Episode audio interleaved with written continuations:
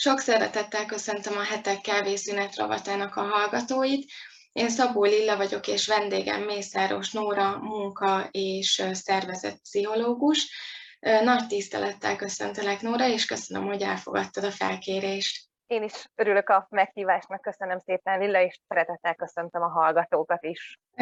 Ma arról fogunk beszélgetni, hogy milyen a visszatérés a home office-ból az irodába, milyen nehézségekkel, illetve előnyökkel jár, de mielőtt erre rátérnénk, Gondoljunk kicsit vissza arra, amikor 2020 tavaszán több cég is úgy döntött, hogy az alkalmazottakat a továbbiakban otthonról foglalkoztatja, a koronavírus elleni vagy miatti óvintézkedések fényében. Szerinted ez hogyan hatott a, munkavállalókra? Okozhatott -e ez bármilyen stressz helyzetet a számukra? Egy nagyon komplex helyzet állt elő. Én onnan indítanék, hogy az embernek meghatározó szükséglete a biztonság. És az első lezáráskor 2020 tavaszán ez a biztonságérzet amit addig magunkénak tudhattunk, több szempontból is megrendült. Egyrészt akkor ugye viszonylag váratlanul ért minket azt, hogy beköszöntött a pandémia. Hallottuk, hogy Kínában elindult, de az nagyon messze van. Ugyanakkor már az ismeretségkörünkben többünknek felbukkantak, tehát utólag kiderült, hogy tehát az a hihetetlen távolság, meg meg elképzelhetetlen világkép, ami még 2020 elején jellemezte a gondolkodásunkat, az egyszer csak valóságá vált márciusban. Ahogy mondtam, nem ismertük az ellenséget, és nem is tudtuk, hogy mennyire komoly ez a veszély, és a váratlan ö, helyzet azt is eredményezte, hogy tulajdonképpen egymástól is elkezdtünk félni. És ez a munkahelyekre is igaz volt, ugyanúgy, mint a magánszférára, ahogy a családunkkal is, a tágabb, velünk nem egy háztartásban élő családtagokkal is viszonylag hamar megszűnt a fizikai kontaktus. A munkahelyi fronton is egy kockázatot jelentett az, hogy találkozunk és esetlegesen egymásra átragasztjuk a vírust. Valójában nem tudtuk, hogy ez mekkora veszély, utólag rekonstruálva is elég problematikus az első hullámnak ugyan megítélése, mert akkor viszonylag kicsi esetlen volt, és az emberek, amikor feloldották a korlátozásokat, azt gondolhatták, hogy tulajdonképpen ez nem volt egy megalapozott lezárás, mert hogy csak nagyítóval találtunk covidosokat Magyarországon. Uh, utólag azért ugye a második és harmadik hullámon túl láttuk, hogy, hogy igenis uh, azzal, hogy bezárkózunk, karanténban vagyunk, otthonról dolgozunk, ha ezt a munkánk lehetővé teszi, uh, igenis komolyan tehetünk az ellen, hogy, hogy ki legyünk téve a veszélynek. De a home office tulajdonképpen egy szükségszerűség volt, és hangsúlyoztam az előbb is, nem minden munkakörben volt ez megengedhető. Nagyon sokan abban a helyzetben voltak, hogy a feladatvégzésük jellege helyszíni jelenlétet kívánt. Náluk nyilván a biztonságérzet nem volt megőrizhető azáltal, hogy az otthon biztonságosnak itt falai között folytathatták az életüket más díszletek között, mint addig megszokott formában ez történt. Az otthoni munka egyrészt biztonságot jelenthet, hogy nem vagyunk olyan mértékben kitéve a vírusnak, mint személyes érintkezéskor, egy ismert közegben vagyunk. Másrészt azért ugye ez egy nagy bizonytalanság, mert az otthonunk ismert közege mindaddig nem volt a munka helyszíne, és egy nagy kérdőjel lehetett az emberekben, hogy ez vajon működik-e, tudjuk-e otthonról azt a feladatot ellátni, amit egy munkahely megszokott környezetében. Nem tudtuk az első hullám idején, hogy meddig tart ez az állapot. Nem tudtuk azt, hogy hogyan kell beosztani az időt hogyan teremtünk egyensúlyt a mindenféle szerepeink között, amik hirtelen egy térbe torlódtak. Egy másik kérdés volt az ugye, és ez a mai napig szerintem majd a beszélgetés későbbi részében vissza fogunk rátérni, egy bizalmi kérdés is felmerült. A munkavállalóban a cég meg tud-e bízni? Elhiszi azt, hogy otthon ő tényleg teljes értékű munkát tud végezni, és az is egy kérdőjel volt, és egy bizonytalanság, ami a mentális jólétünket kedvezőtlenül befolyásolta befolyásolhatta, hogy nem voltunk abban sem biztosak, hogy tudjuk a munkafeltételeket otthon biztosítani. Versenyre kelhet-e az otthoni munkavégzés környezete, hatékonysága azzal, ami benne a munkahelyen történik. Egy háztartásban lakó családokkal osztoztunk a neten, nem biztos, hogy megvolt a megfelelő zavartalan közeg a munkavégzéshez, Nagyon sok esetben ugye otthon voltak még kiskorú gyermekek is, akiknek a online tanulása, vagy éppen ha még nem olyan korosztályba tartoztak, akkor a nappali felügyelete jelentett komoly kihívást. És ahogy ezt az előbb érintettem, a szerepek azért elég komolyan összecsúsztak ebben a térben és időben. Egyszerre kellett dolgozni, egyszerre kellett a háztartással törődni, egyszerre kellett megélnünk a párkapcsolunkat és a tanár szerepünket adott esetben. Egy nagy kérdés volt, hogy tudjuk-e az időnket struktúrálni, és van-e a munkaidőnek vége, hogyha az ember otthon a négy fal között dolgozik, és látszódik-e azt, hogy ő dolgozik. És ami még érdekes, hogy sok esetben a munkáltatók sem tudtak adekvát, illetve gyors választ adni a helyzetre, mert nekik is új volt ez az egész dolog. Nem volt még ilyen. A vezetők sem tudták, nem voltak gyakorlottak abban, hogy hogyan kell távoli csapatokat menedzselni. Mindeközben pedig munkahelyek szűntek meg. Voltak cégek, akik ugye nem élték túl a bezárást. Egyes cégek tevékenysége kapásból ellehetetlenült, és nem is tudták home office-ba küldeni a dolgozóikat.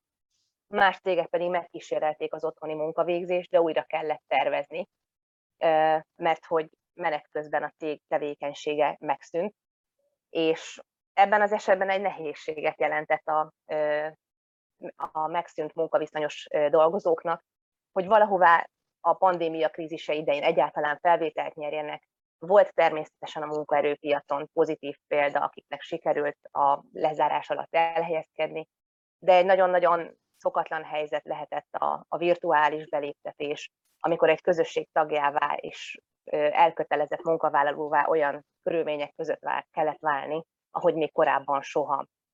Összegészében, tehát akkor azt mondhatjuk, hogy ez egy mentálisan nagyon megterhelő időszak volt, főleg a legelején. Máshogy lett nehéz a végére, Ugyanakkor, ami, ami érdekes és egy hozadéka ennek az egész pandémiának, az az, hogy már az első hullám idején felmerült a mentális jólét témája.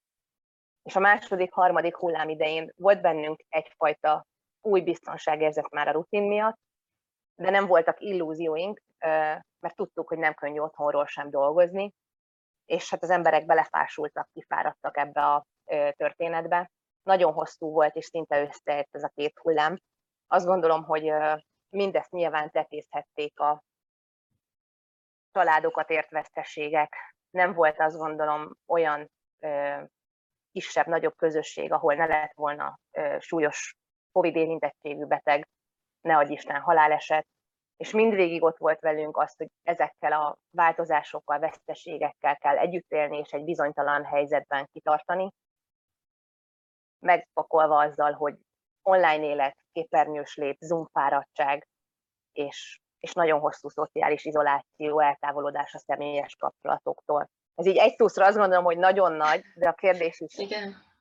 A kérdés is arra, arra irányult, ugye, hogy... Igen, igen. Még arra esetleg egy kicsit térjünk vissza, hogy Magyarországon nem igazán elterjedt sem a távmunka, sem a home office, tehát viszonylag az alkalmazottak egy kicsi százaléka tud ilyen módon dolgozni. Szerinted most ebben a kényszerhelyzetben a cégek mennyire voltak felkészülve, akár eszközöket tekintve, akár szervezést illetően arra, hogy az alkalmazottakat a továbbiakban otthonról foglalkoztassa? Ahogy az előbb meséltem, az én tapasztalatom az volt, hogy a pandémia első hulláma váratlanul érte ezt az országot ahogy magánemberként nem voltunk erre mentálisan felkészülve, úgy a cégek sem voltak erre előzetesen ráhangolódva. Nem álltak rendelkezésre azok a lehetőségek nagyon sok cégnél, hogy a munkavállalók rugalmasan tudjanak váltani az otthon és az iroda között, oda és vissza is. Nagyon sok esetben, hogyha mondjuk képernyős munkakörökről beszélünk, a munkavállalók saját eszközeikkel kellett, hogy ellássák a céges feladataikat. Vannak természetesen cégek, ahol alapból is hordozható számítógéppel szerelik fel a munkatársakat, titkosított kapcsolaton folyik a munkavégzés, de ugye nagyon komoly adatbiztonsági kérdések merültek fel. Egyrészt céges adatok biztonsága, megengedi egy cég, hogy azok a bizalmas adatok, amik az üzletmenetet érintik, azok egy embernek a privát gépén menjenek át amint ki tudja, hogy milyen programok futnak, a cég nem tud felelősséget vállalni azért. Másrészt, ha és amennyiben a privát gépemet használom céges munkavégzésre, bennem, mint munkavállalóban is ébredhet kételj, hogy a cég akkor innentől kezdve az én gépemet is figyeli. És a mai napig azt gondolom, hogy ebben történtek változások. Van egy olyan cég, akivel együtt dolgozom, és kimondottan a home office való átállást segítették azzal, hogy munkaállomásokat alakították át, alakítottak át otthon használható számítógépekké. Ugyanakkor nagyon-nagyon érzékelhető volt, hogy hatalmasat lépünk előre, de 2021. augusztusában is még ott tartunk, hogy nem, nem alapfeltétel az, hogy a cég adja az otthoni eszközöket. Ennek ugye anyagi korlátai is vannak, igen komoly anyagi korlátai. Magyarországon egy kis vagy középvállalkozás nem tudja megengedni egyik pillanatról a másikra az infrastruktúrális átállást. Voltak persze pozitív példák, láttam olyat is, hogy egy cég futárral szállította haza az asztali számítógépeket a munkavállalók otthonába a lezáráskor. Ez viszont a visszaállásnál okoz nehézséget. Szóval, hogy egyik, egyik nap a munkavállaló otthonról dolgozna, a másik nap pedig a cégtől, és ezt valahogy át kell hidalni, nem lehet minden nap futároztatni az otthon és a munkahely között az eszközöket, ez egy ilyen tartósabb költözésnek bizonyul. Ha is amennyiben röviden kell megfogalmazni a választ a kérdésre, akkor azt mondom, hogy nem, nem vagyunk teljesen felkészültek még ma sem erre a fajta munkavégzésre. Említetted a bizalmi kérdést, ebbe már így több ízben rátértél. Szerinted a távolság az negatív, vagy inkább pozitív irányba terelte a, a vezető, illetve a beosztott munkaviszonyt? Mennyire volt ez, vagy mennyire bizalmi kérdés ez most is? Nagyon jó kérdés, mert nincs rá egy jó válasz szerintem. Nagyon-nagyon vezetőfüggő, meg cégkultúra függő, hogy a távolság az kedvezően vagy éppen kedvezőtlenül befolyásolja a, a vezető beosztott kapcsolatot. Látunk pozitív példákat arra, hogy egy vezető közelebb kerül a beosztottjaihoz. Ugyanakkor látunk elhidegülést, bizalmatlanságot, ebből adódó a munkavállaló kilépését. Amit fontos látnunk, hogy a vezető is egy ember, és a karanténos hónapokban, a home office idején nagyon hasonló problémákkal szembesültek a vezetők, mint a saját beosztottjaik. Volt nekik is nyilván olyan, hogy nem megy jól az internet, kisgyerek, iskolás gyerek felügyelete, programjának a struktúrálása, az ő értelmes programmal való lekötése merült fel kihívásként. Lehetett nála is betegség vagy COVID érintettség a családban. Mindez azért nyilván a vezetőkben is dühöt meg frusztrációt eredményezhetett. Nem csak a csapatánál, de olykor a saját életében sem tudta egyik-másik vezető megfelelően kezelni ezt a helyzetet. És bizony voltak, akik ebből a helyzetből arcvesztéssel jöttek ki. De van sok jó tapasztalatom közvetlen a környezetemből is. Volt olyan vezető, aki az emberi mi volt, tehát jobban meg tudta mutatni a beosztottjainak, több együttérzést tudott gyakorolni a hasonló problémák okán. Úgyhogy most így a visszaállásnál is azt gondolom, hogy ez a fajta távolsági erőpróba egy ilyen plusz szint vitt a kapcsolatba, és, és újabb színekkel gazdag, gazdagította, minőségi pluszt adott ahhoz, hogy, hogy jobban tudjanak egy, együtt dolgozni a hibrid új korszakban is. Arról már beszéltünk, hogy milyen nehézségek léptek fel akkor, amikor valaki home office-ba átkerült, akár a, a gyermekek tekintetében, hogy mennyire megvalósítható az otthoni munkavégzés. Most viszont akkor picit térjünk rá arra, hogy milyen nehézségek állhatnak elő akkor, mikor valaki több hónap ö, otthoni munkavégzés után visszaáll az irodába azzal indítottuk ezt a beszélgetést, hogy az embernek egy nagyon fontos, meghatározó szükséglete a biztonság. És amikor több hónap otthoni élet meg munka után meglépjük azt a változást, hogy betesszük a lábunkat a munkahely fizikai kapuin belőle, akkor ez a változás is egyfajta bizonytalanság. Felmerül ugye a kérdés sokakban, hogy vissza tudok-e állni a régi napi rendemre. Felmerülhet ugye olyan nehézség is, hogy Eddig megspóroltuk az utazást, és ez szinte természetessé vált az otthon töltött idő hónapjaiban, hogy ezt vagy magamra tudtam fordítani, vagy a családom kiskorú tagjaira tudtam fordítani. Általában véve nyertem plusz időt arra, hogy, hogy a napomban ezt az utazási időt értelmesen tudjam hasznosítani. Amit én a saját mikrokörnyezetemben tapasztaltam azoknál a vállalatoknál, akikkel együtt dolgozom, az az, hogy panaszkodtak a visszatérő, egyébként kollégák után már nagyon sóvárgó munkavállalók arra, nem is emlékeztek rá, hogy mennyire zavaró tud lenni az iroda zaja. Mégiscsak, bár nehéz volt az otthonlét, azért, azért otthon békébe tudtam dolgozni, nem volt az, hogy kávézunk, dohányzunk, az ebédelők, a jövőmenő futárok, ügyfelek, stb. kizökkentettek a munkavégzésből, és nyilván ehhez is újra hozzá kell szokni. Régen tudott az illető ilyen közegben dolgozni, de egy fókuszáltabb munkavégzés, ami otthon van, az nyilván más minőség, mint amikor az ember még nem rázódott vissza ezekbe a zajokba és zavaró tényezőkbe. És nyilván nehézség az is, hogy több emberrel vagyunk körbevéve az irodában, vagy a munkahelyen, a több ember együtt létéből értelemszerűen több konfliktus is adódik, ezektől is el lehetünk szokva, és hát ahogy mondtam, elkezdjük értékelni a home office előnyeit, és ezáltal indulhat el a törekvés egy új egyensúlyi állapot felé. A visszatérést hogyan könnyítheti meg a munkaadó, illetve a munkavállaló is magának? Ami nagyon jó gyakorlatot én láttam, az az, hogy beszélgetünk munkaadóként a dolgozóinkkal. Ennek lehetnek különféle formái attól függően, hogy milyen méretű cégről van szó. Amit én, én nagyon pozitívnak láttam, az az, hogy felmérést készítettek még az otthonlét időszaka alatt.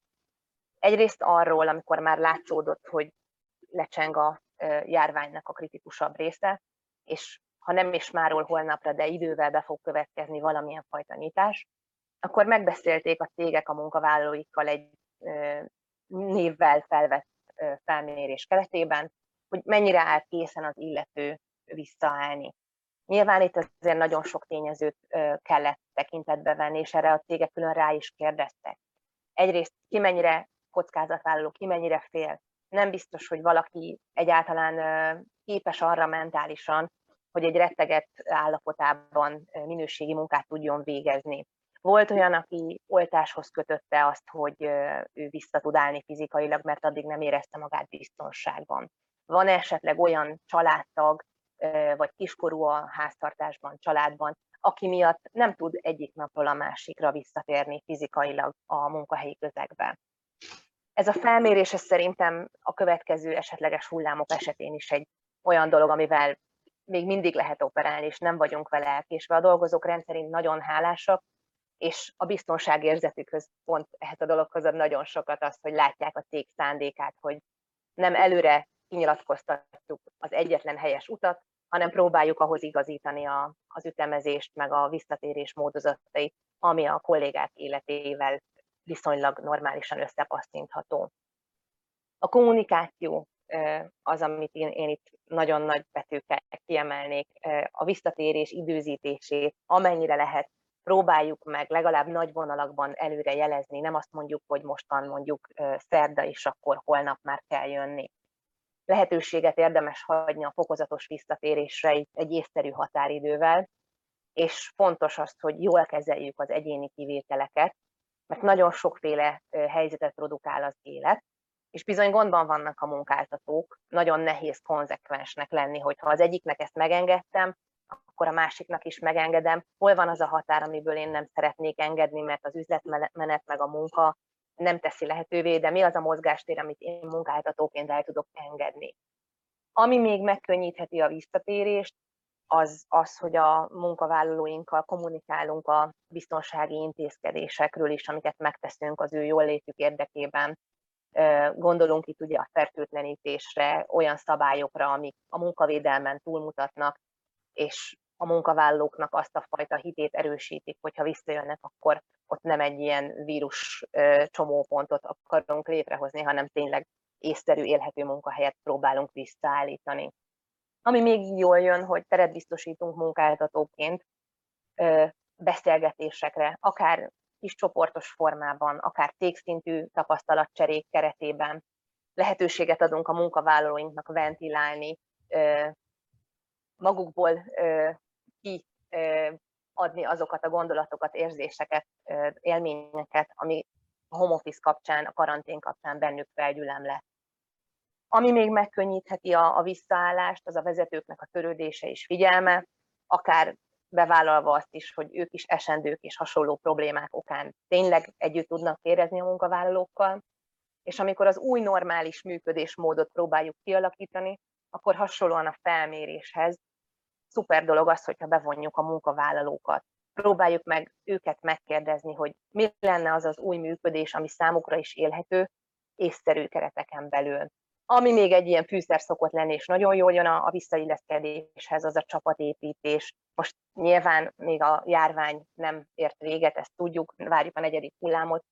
Amíg lehet, csapatépítő tréningeket tartani. Azt tapasztalom, hogy sok helyen a szabadtéri alkalmakat, programokat részesítik előnyben, és ezek nagyon jól működnek. Tehát a hosszú izoláció után igenis nagyon sokat tud adni egy közösségnek az, hogy fizikailag is egy helyen élnek át közös élményeket.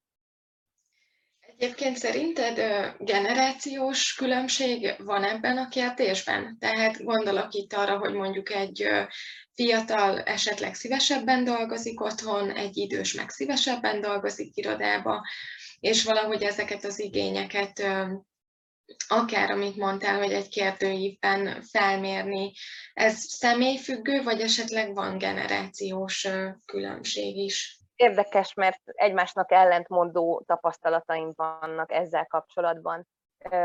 Azt gondoljuk ugye alapvetően, hogy a fiatalabb generáció az, akihez közelebb tud majd állni a digitális nomádság, dolgozhatok akár Barbadosról is, vagy valamilyen más meleg tengeri üdülőhelyről is, ha az időzóna lehetővé teszi, és akkor ebből kifolyólag a fiatalok lesznek azok, akiknek ez nagyon sokat jelent, hogy otthon lehetnek, az idősebbek meg pont fordítva.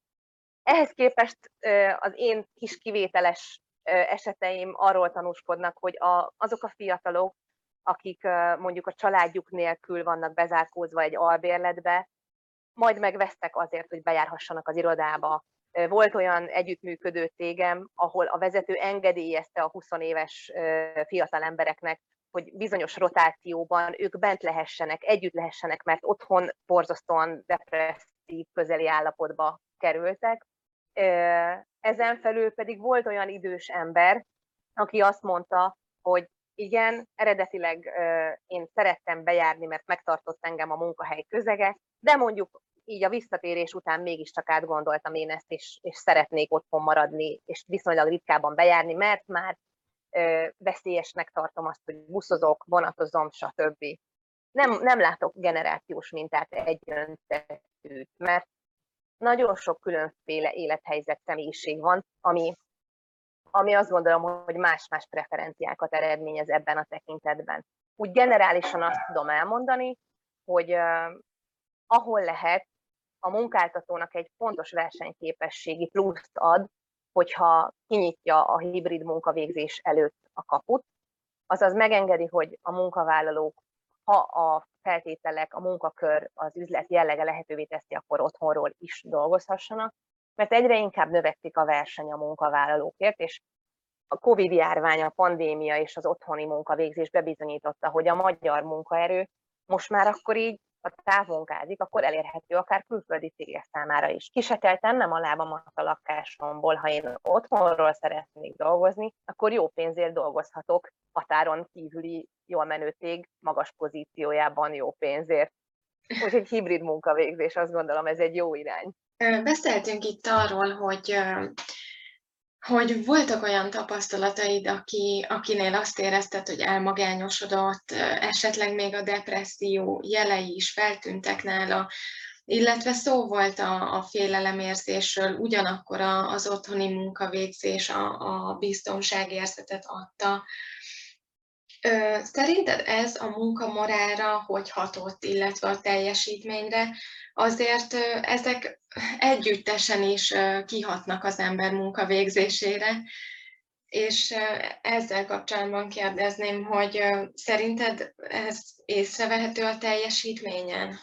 Abszolút látok különbséget abban, hogy hogyan működik valaki egy irodai társas közegben, meg otthon. De ez nem fekete-fehér. Valakinek otthon csendben jobban megy, valakinek pont kell az a, az a társas serkentés, amit a kollégák jelentenek. Én azt gondolom, hogy általában véve azért fontos, hogy a munkát, munkavállalók legalább virtuálisan kapcsolódjanak egymáshoz, ahhoz, hogy jól teljesítsenek. Lássák azt, hogy megy a tég előre, lássák azt, hogy a vezető is dolgozik. Van sajnos olyan példa, hogy a vezető egy teljesen munkán kívüli élethelyzetből jelentkezik be videótelefonon keresztül, és a munkavállalók azt látják, hogy ő munkaidőben nem azt csinálja, ami a dolga, akkor én miért dolgozzak? Nagyon demoralizáló és demotiváló tud ez lenni. A másik ilyen, ami így a teljesítménnyel, munkamorállal összefügg, és egy nagyon-nagyon meglepő dolog lehet azoknak, akik nincsenek ebben benne, az a képernyős aktivitás figyelése. Az emberek, akik ebben részesülnek, általában nagyon rosszul élik meg nagyon alássa a motivációt. Itt tulajdonképpen ugye arról van szó, hogyha én otthonról dolgozom képernyős munkát végezve, akkor a kapcsolódik az én számítógépemre, és figyeli az egérmozgást. És az alapján döntenek arról, hogy eleget dolgoztam-e, most nagyon leegyszerűsítve ugye a helyzetet, az alapján ö, fogadják el az én munkaidő teljesítményemet, hogy eleget mozgott-e az egerem. És, és ez sajnos egy nagyon-nagyon kemény bizalmi válsághoz tud vezetni a munkáltatók és a dolgozók között. Egy kölcsönös bizalmi játékról beszélünk. Én azt gondolom, hogy itt inkább a partnerség, ami a, a jó irány, meg kölcsönös érdekekről van szó. Egyrészt ugye nyilvánvaló, és ezt szoktuk gyakrabban emlegetni, hogy a munkavállaló az állásával fizet, hogyha lók rajta kapják, hogy nem végzi a feladatát. De nézzük meg a másik oldalt is. A munkáltatónak is az az érdeke, hogy a munkavállaló dolgozzon, mert nem megy az üzlet, hogyha nincs elvégezve a feladat. Ezért nagyon fontos azt, hogy rögzítsük az elvárásokat, és próbáljuk meg magát a munkavállalót is bevonni az ellenőrzési mechanizmusok kialakításába. Ha valakit bevonunk ebbe, mint munkavállalót, akkor nem fogadja olyan rosszul, és nem fogadja egy ilyen nagyon durva határátlépésnek azokat a dolgokat, amikben közösen egyeztek meg.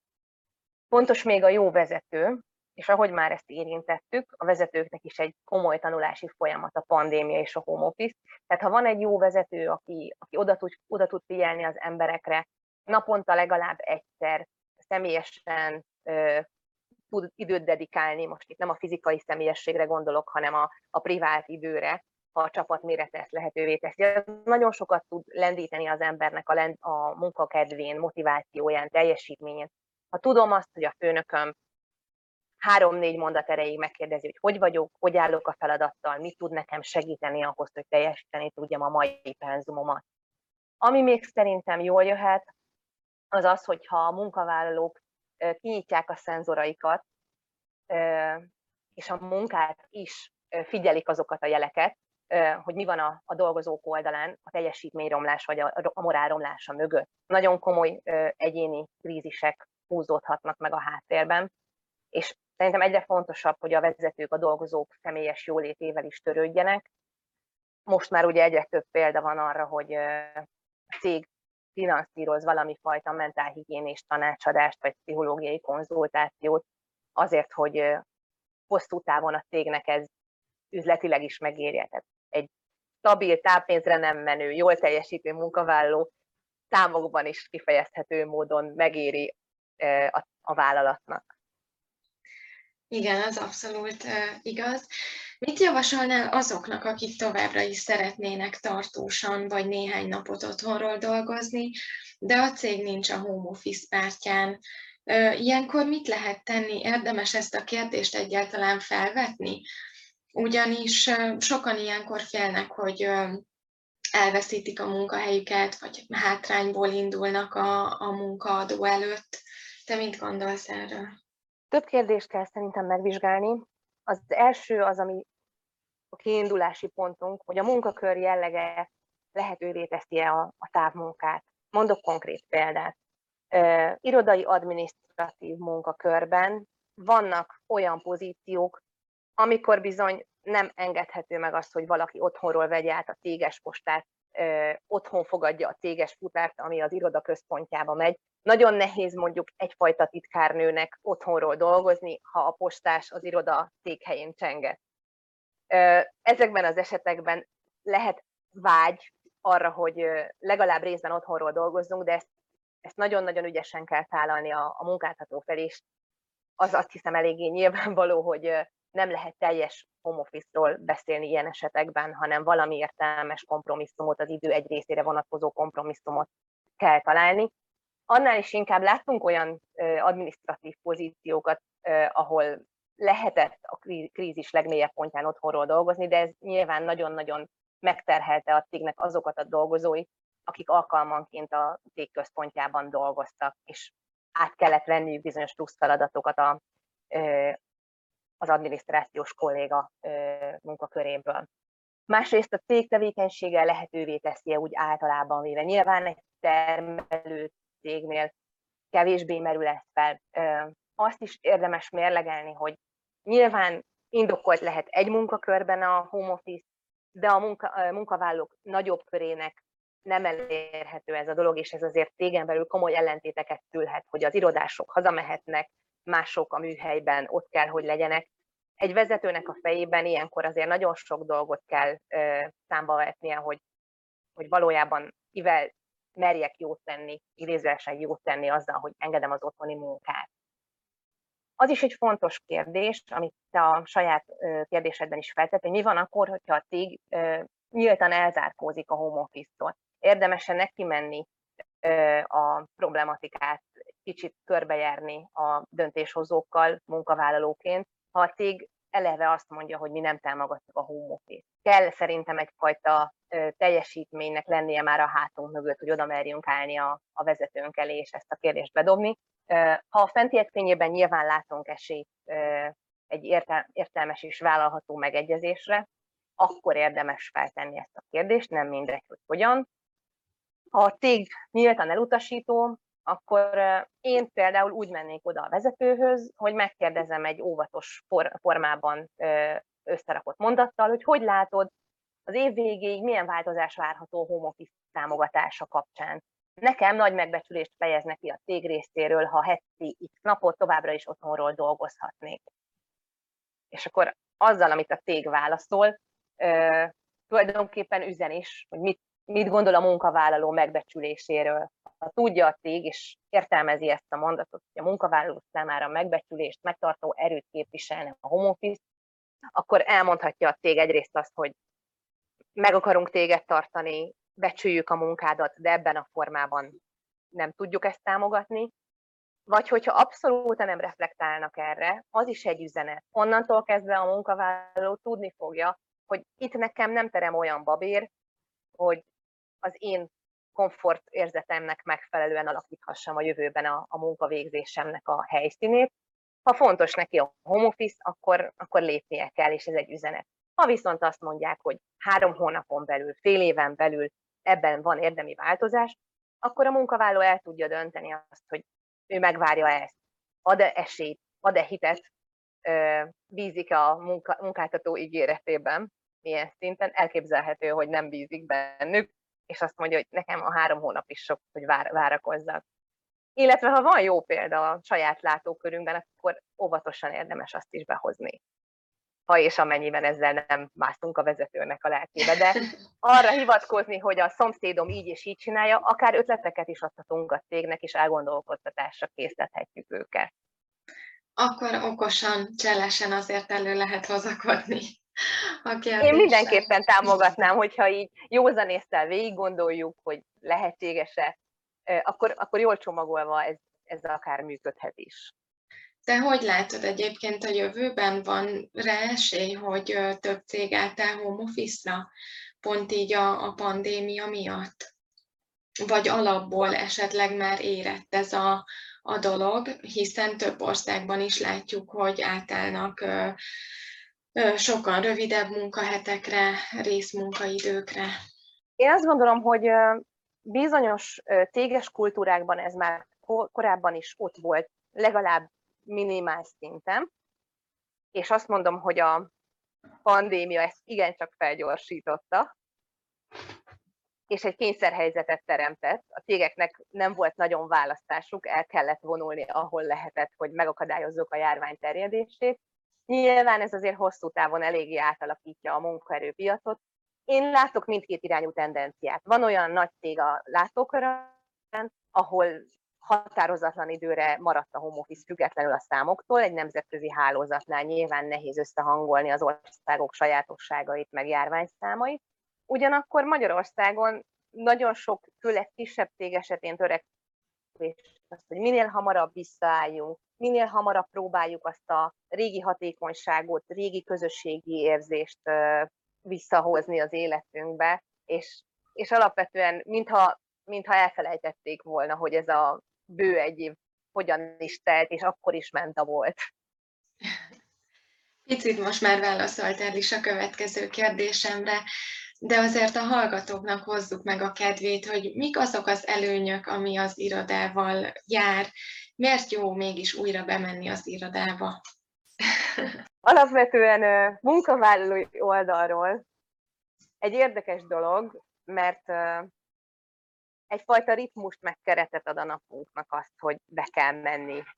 Ő fegyelemre nevel, mert nem lehet az irodában pizsamában mutatkozni.